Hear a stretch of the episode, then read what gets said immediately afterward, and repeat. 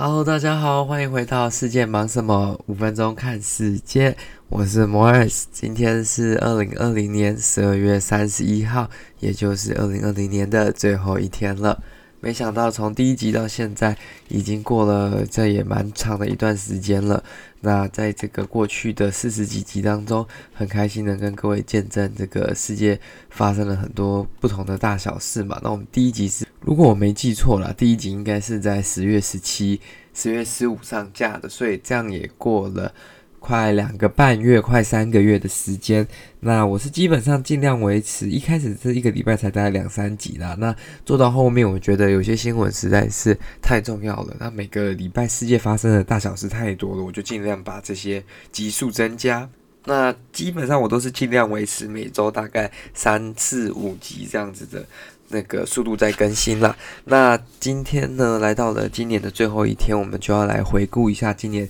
世界上所发生的各种大小事。那这个列表呢，我是参阅维基百科、BBC 以及路透社各个不同的媒体整合起来的新闻，来跟各位做分享。那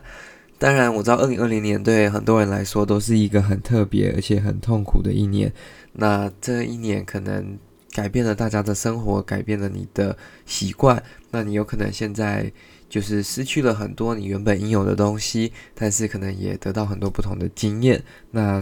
总之呢，我们大家都被这个 COVID-19，就是这个新冠肺炎、武汉肺炎改变了我们的生活。那有些人可能失去了。他的亲朋好友、他的家人，或者是自己，可能经历过了一些比较不同的人生体验，那这都是二零二零年很特殊的一环。那基本上，我觉得二零二零年今年如果最大的这个事件，应该就是这个新冠肺炎的爆发啦。从一开始，应该说二零一九年的年底到二零二零年正式在全球散播开始，从美国、韩国到后来欧洲，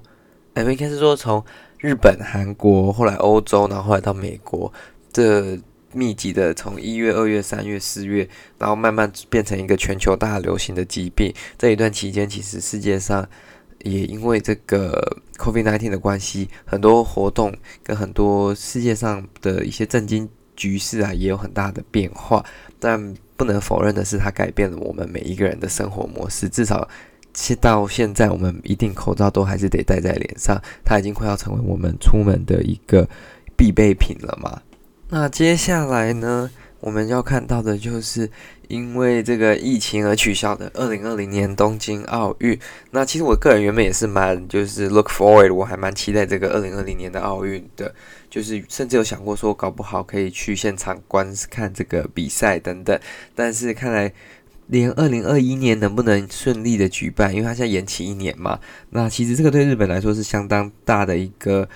负担啦。因为当初安倍经济学当中很大的一部分就是透过像奥运啊这种东西去增加政府的支出，然后去类似为经济注入一些活水。那变成说现在所有的支出。带不回它应有的利润跟回收那些成本，那这对政府跟日本的整个经济会是一个蛮大的负担跟影响的。那我们是希望在二零二一年，就是明天之后，我们整个状况可以好转，那这个奥运可以顺利的举行。虽然可能，呃，整个。回收的成本规模跟效益应该不会原本的好，但至少不会有太大的就是影响嘛，就是不要让他们造成太大的负担，因为日本的经济已经这样子这么多年了，那如果再这样子制造更大的负担，应该是会让它沉到一个更难救的位置啦。那第三个新闻呢，我觉得非常重要，就是这个 Black Lives Matters（BLM） 这个黑人的这个运动。那其实起因就是因为有一个黑人在美国，他基本上他被白人警察算是有一点点歧视性的导致他死亡。那他在逮捕的过程当中用了一些比较不正当的手段。那因为可能是因为他是黑人的关系，然后导致他丧失他的生命，就是这个 George。Floyd 弗洛伊德的事件，那这个也引发了全球。那这个抗议呢，基本上不止在美国地区，在世界上各个不同的地方都有相对的一些活动。那这些活动基本上在疫情这么危险的时候，其实，在有一部分也导致疫情更严重了。但是因为这个种族的问题已经是持续非常久的一个问题了，所以它其实只是到一个爆发点这样子，让它整个爆发出来。那这个东西到目前为止也没有一个真正的 solution，就是它慢慢的平息掉了。但是我相信，在很多比较白人主义的地方，或者是有种族歧视的地方，这还是一个未来还有可能再一次爆发的东西。假如说没有 actual steps 或是 actual policies to，嗯，去帮助这个状况。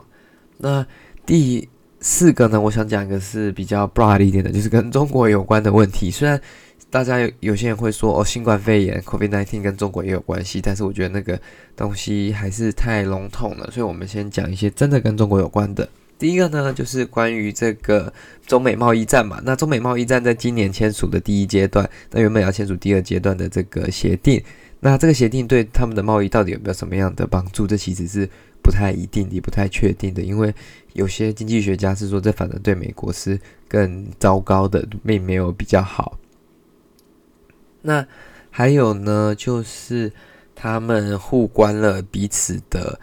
那个领事馆跟大使馆，一个是关了中国在休斯顿的领事馆，一个是关了美国在成都的领事馆。那这有点像是已经从经济上的议题演练到政治上，演变成外交上的问题。那目前这个东西就是有一点 hold 在那边，但没有再继续延伸下去。那有可能因为美国总统大选的关系，导致说哦，中国觉得呃这个东西可以先 hold 着，还是说川普这边也没有时间再去玩这个方面，或者是再去试探看看中国的反应。那第二个，这个应该说还有一个相关的，就是关于川普一直想把 TikTok 还有一些 WeChat 啊这种中国的软体在美国禁止掉。但是在这民主的国家当中，这相对来说是比较难的嘛，不能去禁止人民去使用啊，或者是去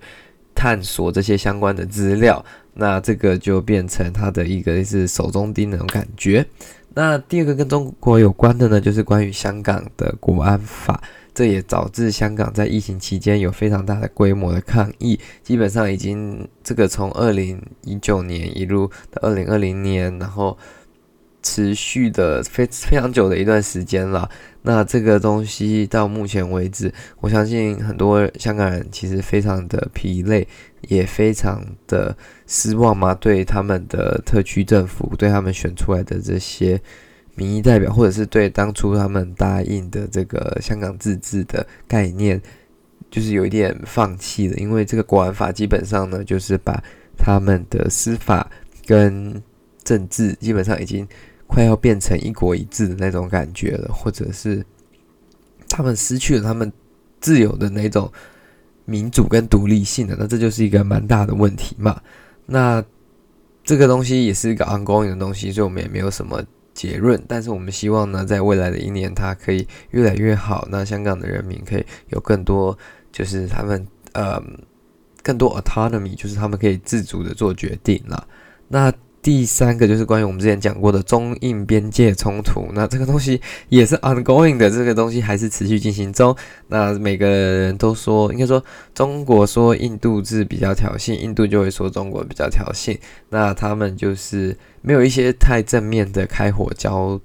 流的冲突啦，不是交流。那希望。在未来的这一年当中，也不要太大的冲突，毕竟这个会造成区域的不稳定嘛。那其实二零二零年发生的真的很多事情了，我们还有很多想要 cover 的东西，但碍于时间的关系，我们今天可能会先讲到的就是一些比较大一点的，或者是后面不会讲这么细啦。那第一个呢，就是接下来呢，就是呃，Brexit，就是英国正式离开了欧盟，过了这个已经撑了四十七年的这个欧盟。那英国在上周他们的渔业协议也是有点 finalized 了，虽然这个对他们的捕鱼为生的这些渔民呢，其实是比较 disadvantage，就是没有创造出什么样的优势，而且是会是比较偏向劣势的方面。但是他们还是因为他们这个脱欧也拖了这样快两年了，所以还是得离开，终究得完成一个协议嘛。那还有一个很重大的，就是北韩在今年炸掉了他们在开城工业区跟南韩的一个联合办公大楼，这个是震惊基本上很多人的一个大新闻。突然间，呃，不知道是谁炸，是金正恩还是金宇镇？他们现在也其实有一点点消失吗？因为金正恩在这过去的几个月当中也没有太多的 public 呃、appearance，就是他没有在公众露面。然后北韩官媒也没有发太多他的消息，那这个其实也是令人一直在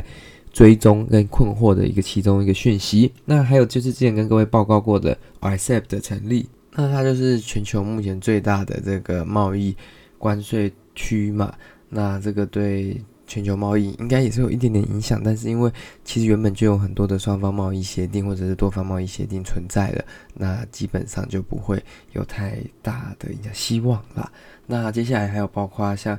呃，国泰航空大幅度的裁员，它快要有一点撑不下去了，或者是像阿里巴巴的蚂蚁，原本要 IPO 的嘛，那因为中共的一些阻挠，所以导致它没有正式的 IPO 成功。那接下来呢，还有刚刚关于英国还没讲完的，就是哈利王子跟梅根正式的退出英国王室，那他们就再也不是王室的一员，那就会少了很多王室的一些责任呢，但当然也少了很多优惠跟一些他们相对原本拥有的补助了，这就是他们的选。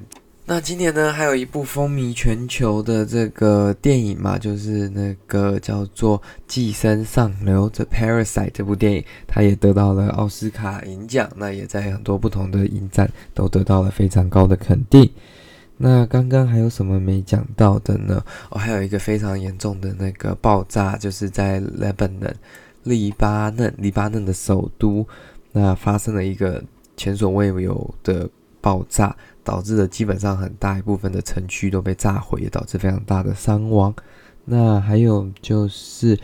今年对环境所造成的影响，我们昨天讲到的也是环境的问题。那基本上今年很多的森林啊，不管是在美国的加州或者是在这个澳洲呢，都有非常大的这些森林大火。那这些森林大火其实是烧掉了非常大片的森林，也造成很大的环境影响。那我们也希望说，在新的一年呢，这些可以越来越少了。那前提就是我们对环境的影响也要越来越小。那这样子，它当然就比较不会那么更容易导致这些事情的发生啦。Anyways，嗯，感谢各位这过去的两个多月的支持。那也希望您呢。可以把这个节目推荐给更多的亲朋好友，那这就是支持这个节目走下去的动力。那也欢迎您到我们的 Facebook 跟 Instagram 追踪我们，跟我们一起聊聊世界各种不同的大小事。谢谢你们。然后最后一次祝大家有一个美好的二零二零年，然后二零二一年更开心，然后更顺利。那我们就明年再见了，各位，拜拜。